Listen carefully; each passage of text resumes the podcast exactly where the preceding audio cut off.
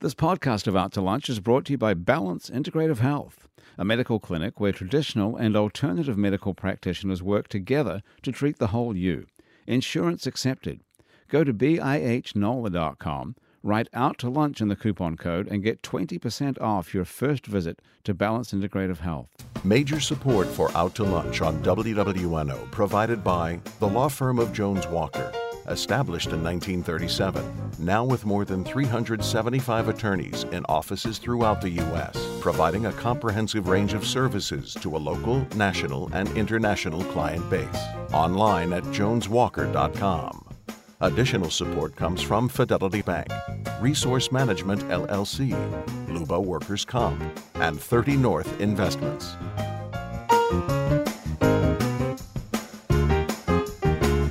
From Commander's Palace Restaurant in the Garden District in New Orleans, we're out to lunch with Peter Ricchiuti.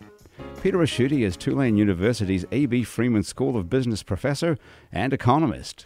It's business, New Orleans style. Hi, I'm Peter Ricchiuti. Welcome to Out to Lunch. Somewhere along the line of human history, a cave dweller picked up a rock and etched something on a wall. Years later, we invented canvas, currency, and art auctions. Now we're able to value the illustrations of our lives and pay astronomical sums for them. If art is like our cavemen predecessors, a way of recording our history, it would be nice if it was available for all of us to share and not just the province of the wealthy. And, well, that's why we have public art galleries. Susan Taylor is the director of the New Orleans Museum of Art, and before that, the director of Princeton's Art Museum. Susan, I'm sure you can do a better job of explaining the history of public art and the private art market. Uh, welcome to Out to Lunch. Thank you, Peter. After we created currency and art markets, we invented the car, then the highway, and that brought about a whole new link between art and commerce. The billboard. Lamar Advertising is one of the largest outdoor advertising companies in North America, and it's based in Baton Rouge. Sean Reilly is the CEO of Lamar Advertising. Sean, uh, welcome to Out to Lunch. Happy to be here, Peter and Susan. Glad to join you for lunch. Thank you. You're more than billboards, though, right? Right? You're involved in, uh, let's see, transit work. We do. We wrap buses all over the country and in Canada, and and then we also have this little niche business where, if you're driving down the highway and it says food, gas, lodging, the little blue signs, Oh, and yeah. it'll have the little logo Right, of there's a McDonald's Waffle House or on the next Holiday exit, Inn. yeah. We do that all over the country. Wow. And That's a great business. How did that business come up? You started with billboards. How did, how did that, come That in? uh, came about when uh, states, through their highway departments, came up with the idea, and they didn't want to do it themselves, and so they privatized it. And we got in early, and we now run that program for 25 states. Wow. It's very cool. And here in Louisiana, right in the state of Louisiana. And those are great because without those, you see people take an exit and I like never to say come back we, again. we, we tell people where to get off. How did Lamar get to be the 800 pound gorilla on the interstate? Well, you got to go back to 1902. Whoa. Wow. You were a child. No, you yeah, weren't born. Yeah, Let no, guess. no, that's. This would, this would be my mother's grandfather. Okay. A guy named Charles Lamar, and he owned an opera house. And of course, the turn of the last century, that was the center point of the city. There were no movie theaters, there were no televisions, radio stations, all that stuff. Um, and every uh, week, they would post the coming attractions on the side of the opera house. And one day, a guy from Atlanta with the Coca Cola bottling company came down and said, When you post the coming attractions, would you post drink Coca Cola on the side of the opera house? And Charles Lamar, being the entrepreneur that he was, a little light bulb goes off and he says, Yeah, I'll put it there and I'll put it all over town. and that was the birth of, uh, of Lamar Advertising in 1902. And um, the real growth happened because of Kevin Reilly, my father, who you knew Yep. in the legislature uh, way back when.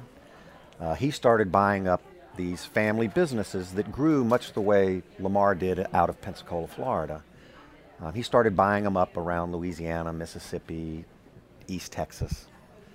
Um, and then my brother took over in the mid 90s and we went public. And um, at that stage, there was a, a lot of consolidation going on in the industry.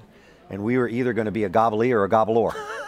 and we elected to go public, raise money, and be a gobbler. And we started buying uh, outdoor companies, mostly from private families, um, all over the country. And so today we are the largest uh, in the country uh, billboard operator in terms of uh, operations around the country. And uh, it's been a good ride. Hey, Sean, I'm going to ask you this because when I told people that I was having you on the show, a lot of questions were about tell me about these digital billboards that we're seeing more. Um, how many do you have, and where, how do you decide where to put them? Um, so it's really driven by demand. Uh, it's a great product. Our, our customers love it. Um, what's neat about it is there's no production. You can change the copy from your desktop. And uh, I could take your picture with my iPhone right now, and I could have you in front of 30 million eyeballs in five minutes. It's a little more than 1% of our billboards, but it's about 20% of our revenues. Wow, that's a Yeah, we generate over 200 million a year on those digital billboards. wow. Yeah, it's pretty cool. it's pretty cool. Now, Susan, uh, the New Orleans Museum of Art is an institution that everybody in the city values. It's a public space for public art, and yet the gallery seems to depend on donations from individuals, foundations, and corporations to function. Is this patronage model the standard for art galleries everywhere? I actually, you're the president of a, a, a, a group of art museums, right? So you, you know what Correct. everybody else goes through. Is this a pretty standard model? It is pretty standard. Um, art museums are funded primarily through annual giving, um, ongoing gifts, through endowment, and through other fundraising initiatives, foundations, and um, pri- and private giving. So it is a standard model. Um, it's a model that has had its stressors over the last several years, particularly with 2008. And um, so museums have recalibrated and adjusted to um, define their expectations in relationship to um, what the potential um, funding opportunities are. And let's say you were at that, that, that group that you had and you were given just a couple of minutes to explain what makes NOMA so special. What would you tell those folks? They're all do, everybody, I guess, has a little different niche.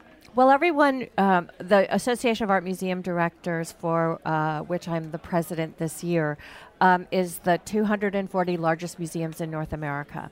So we represent museums from Canada, the United States, and Mexico.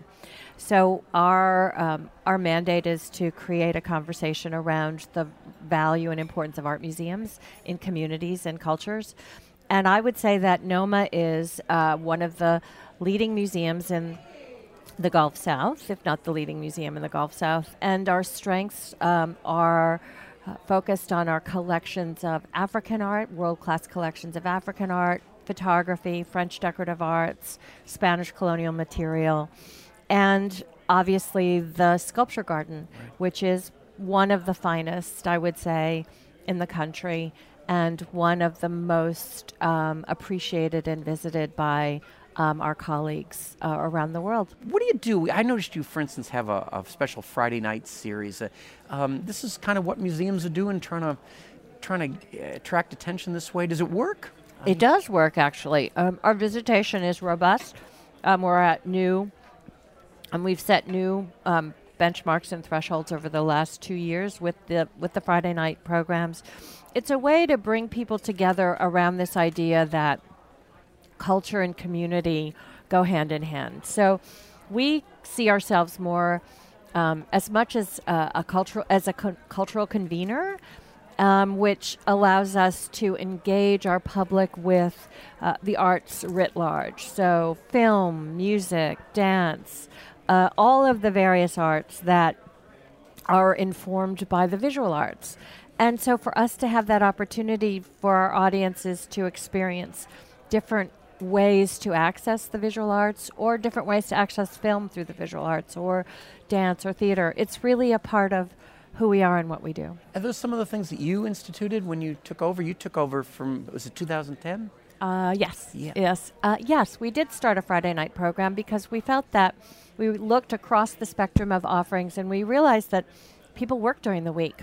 And on weekends, there are other um, demands on people's times. And Friday night was a was one of those nights where um, one could come together um, informally. Um, we always have children's programs. We have art offerings where there are many things going on on Friday night, so you can pick and choose.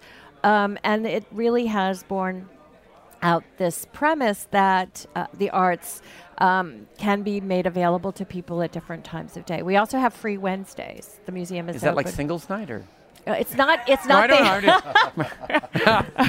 it's not the evening. It's Oh, during okay. the day. Oh, okay. So it's free Wednesdays. It's tough to get off the middle of the day to Um, meet girls. Yeah. There's No. Friday nights. But we have people who come on Friday night. They come every Friday night. Um, it's a place to stop by to see a, to see an exhibition or listen to a gallery talk or in some way engage with with the museum. Now, in connecting with the art part, uh, Sean, uh, was, we were talking about this just before the show. What happens in the in the beginning part of putting a, a billboard together? Does somebody come to you with just an idea like? We have the biggest crawfish in Louisiana. Can you design a billboard, or is it, or is it um, like uh, ad agencies that already come with the, the drawings and all? What is it? It's a little bit of both. So we get copy handed to us from the largest ad agencies in the world, um, representing the largest companies in the world, household names like you know McDonald's or GM or whomever, Apple. Um, there are smaller regional and city agencies that, that do artwork for local customers, and they again sort of hand it to us. And then we have customers that call us up just like you said and say, look, you know, this is what I do and, and I'd like to have a billboard and can you design it for me? And so we've got a staff of probably, gosh, around the country, maybe 150 artists. And, you know, that's what they do. Uh, they design artwork for, for local clients. Um, and then we've got a, a, a number of uh, graphic artists in Baton Rouge that design uh, digital art.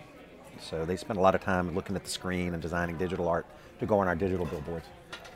Um, so yeah, we're we're we're steeped in in artists. Art is uh, very much a part of, of what we do because you can't have good copy, you can't communicate a message on a billboard without good art. And bill- billboards have become this um, this vehicle for public art. Well, we did a great we did a great thing uh, as an industry uh, This in. August of this summer, Art Everywhere, That's right. and uh, that was a lot of fun. That was a lot. And of what fun. was on these? How did that work? They were the great American works of art in American museum collections around the country. And there was a vote, and people voted for their favorite works of art. And then the Billboard Company sponsored the Art Everywhere program. We put it up on, gosh, probably more than 15,000 facings around the country. It was a lot of fun, and, and, and the curation was done by your colleagues at a couple of, of, Yep. of you know the nation's finest museums, the, the, the, the Dallas Dallas Museum. Museum, the National Museum in Washington, um, et cetera. And so they nominated the best works of art in American history, and we put it up online, and then the country voted. There were probably two or three hundred thousand votes as to which ones would go up, and then we put them up for a month. It was a lot of fun. And, and you know, Sean, we see your uh, name Lamar onto these billboards no matter where I go in the, the country. But historically, I have thought of you as someone who really dominated that small to middle size uh, market. Is that still true? Yeah, thanks. Or is, uh, has it changed a little? It's changed a little bit. You know that those were our roots. As I mentioned, we kind of grew up in places like Pensacola and Baton Rouge and Tallahassee and Mobile and places like that. Um, and historically, you know, instead of being in New York, New York, we were in Albany, New York, or instead of to bring it home, instead of being in New Orleans, we were in Baton Rouge. That's changed a little bit. For example, we've just this year come to New Orleans in a relatively significant way. Now, that was through acquisition. That was through an acquisition of, of uh, Marco, Mark Winston's company, um, and and uh, glad to be here. Um, but we, you know, we also have a significant presence now in Manhattan and in Atlanta and Dallas and Los Angeles. So we've grown up a little bit. Susan, what do you do with your time? How much of it is spent, frankly, fundraising? quite a bit. Um, but it's it's fundraising in the broadest definition of the word because it's it's really about talking to people about what you believe in and what you believe the role of this museum in New Orleans is and what it should be and what it can be for the city. So it's it's a it's really about connecting people to uh, what the core mission and beliefs are of this institution and how no- NOMA makes a difference. And for us, making a difference means everything from early childhood education initiatives for three and four year olds to uh, lifelong learning opportunities for everyone. So it's really not it's it's a it's a broad mandate and it's one that um, engages um, as many people as we as we can. And, and you brought up something that I wanted to ask you about, and that is the schools have had difficulty with budgets and such, and the arts curriculum has been cut out of so many. Do you think you're in there kind of fill that gap? Or? I think art museums in America have been filling that gap for a long time since um, arts began initially began being cut from um, curricu- core curricular offerings. So it really began in the late '80s. This move towards creating a separate um, arts curriculum outside of the public schools. But here in New Orleans, what's really interesting for us is um, the opportunity for us to engage with schools um, in in very deliberate ways that involve, um, as I mentioned before, an interdisciplinary approach. So we're not in the we're in the schools talking to them about how the art museum can be used in their teaching of science, history, English, not just studio art and or, or art history. So to create these points of intersection for the curriculum through the object is something that is very much on our minds. And to that end, we also look at how to create those viable opportunities that are specific to NOMA. So we started this program for three and four year olds, which is now being funded by the Ford Foundation, um, which allows an early childhood intervention to create. Um, preparation. I mean, kindergarten preparation for kids. Who knew you had to be prepared for kindergarten? But you do. um, so it is. Um, so we've had great success with that, and we've partnered with Tulane. University to do the assessment, and we've partnered with um, other um, entities in the city to create a, um, a significant program that uh, will be um, more broadly disseminated now that we have funding. Susan Sean, I want to take a minute to introduce you to Haley Burns. Uh, we met Haley through 52 Businesses, uh, which specialize in uncovering entrepreneurs in the very, very early stages of development. Um, she has an entrepreneurial idea called Fund 17, and I'm going to give Haley one minute to tell you about it, and then I'm going to give each of you a chance to ask Haley one question, a question that you think she'll be able to, she'll really be able to need to answer to move her business forward. Uh, Haley, give us your one minute pitch. All right, thank you. So, nearly 40% of New Orleans is either unbanked or underbanked, which means that tens of thousands of households don't have proper access to financial services such as credit or savings. Meanwhile, the entrepreneurial uh, rate in New Orleans is outstanding, outstanding the national average by a staggering 56%. We believe that these two statistics together signify an untapped market of potential. While the entrepreneurial community is growing, there are hardworking individuals that don't have the tools to succeed and risk being left behind. At Fund 17, we believe that every New Orleanian deserves equal opportunity to success. Through affordable microloans and one on one goal based assistance, we provide financial opportunity, education, and empowerment to micro entrepreneurs in the 17 wards of New Orleans. We target informal, otherwise invisible businesses, uh, such as a woman that styles hair or sells food out of her home. We believe that the country's success has been formulated through a, a combination of capital, trust, and risk. And if we can extend this to all, we can empower communities and take down inequality in New Orleans. But I, my question is very simple because um, a lot of these wonderful ideas um, falter on the shoals of sustainability. So, how do you make money? As far as our loan pool goes, it should be self-sustainable, uh, self-sustaining. That if we, you know, do our job correctly, um, we do charge um, a little bit of interest, so we don't make huge amounts of profit, but enough to where our loan pool will grow over time.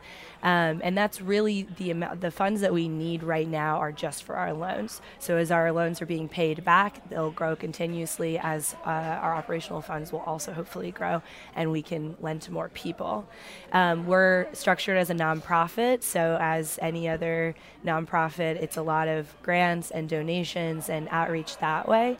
Um, but we're currently focused really just on getting our funds um, for our loan reserve and making sure that it's being that we're lending to the right people so that we can keep growing that. Tell us about some of the loan lending opportunities. What are the kinds of um, places or businesses or people that you're funding or would like to fund? Right.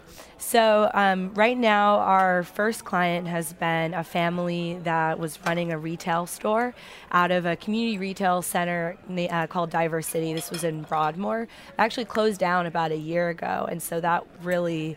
Um, that really hit our first client hard and hit us hard as well. Um, but we've stuck with them and they've been saving up and they're actually reopening the retail store um, in the same area. Um, that that's a little different from what we're actually targeting because we're not necessarily going after places with storefronts, um, but the the woman who's running it, she also has her own janitorial business, and those are the kinds of things that you might not necessarily see a storefront for it, but she's working every single night to to make ends meet. Um, and those are really the kinds of entrepreneurs that we're interested in. Well, Haley, thank you so much for coming by today. Thank we look you. forward to following your progress on this. this you. is uh, with Fund 17. We're going to stick around a little bit longer after the show and, and talk some more about Fund 17. You'll be able to hear the rest of that conversation with Haley Burns on our website, itsneworleans.com. Susan Taylor, Sean Reilly, you know the old saying, I don't know much about art, but I know what I like. Well, I'm pleased to note that whether it's in a museum or a sculpture garden or a billboard on the highway, we know a bit more about it than we did 30 minutes ago. Thank you so much for joining me on Out to Lunch. Thank you, Great. Peter. Thank Great you, to be here. Great to have you folks. My my guests on Out to Lunch today have been Susan Taylor, director of the New Orleans Museum of Art, and Sean Reilly, the CEO of Lamar Advertising. You can find out more about Sean's and Susan's artistic and commercial pursuits by following the links on our websites, wwno.org and itsneworleans.com. Our show is recorded live over lunch at Commander's Palace in New Orleans. Commander's Palace serves lunch Monday through Friday, jazz brunch on Saturday and Sunday, with live music and dinner seven nights a week. The producer of our show is Grant Morris. Our technical producer is Eric Merle. The info hunting Jennifer Smith is our researcher. Mitch Foreman wrote and performs all the music on Out to Lunch. You can get the show as a podcast. You can listen to past shows, and you can keep up with us on all kinds of social media by going to our websites. It's neworleans.com and wwno.org. Support for Out to Lunch comes from Baton Rouge based PreSonus Audio Electronics. Out to Lunch is a production of INO Broadcasting and WWNO for itsneworleans.com and WWNO 89.9 FM. I'm Peter Ricchiuti. Thanks for joining me. I look forward to meeting you again next week around the table here at Commander's Palace for more business New Orleans style on Out to Lunch. Major support for Out to Lunch on WWNO provided by the law firm of Jones Walker, established in 1937, now with more than 375 attorneys in offices throughout the U.S., providing a comprehensive range of services to a local, national, and international client base. Online at joneswalker.com. Additional support comes from Fidelity Bank, Resource Management LLC, Luba Workers Comp, and 30 North Investments.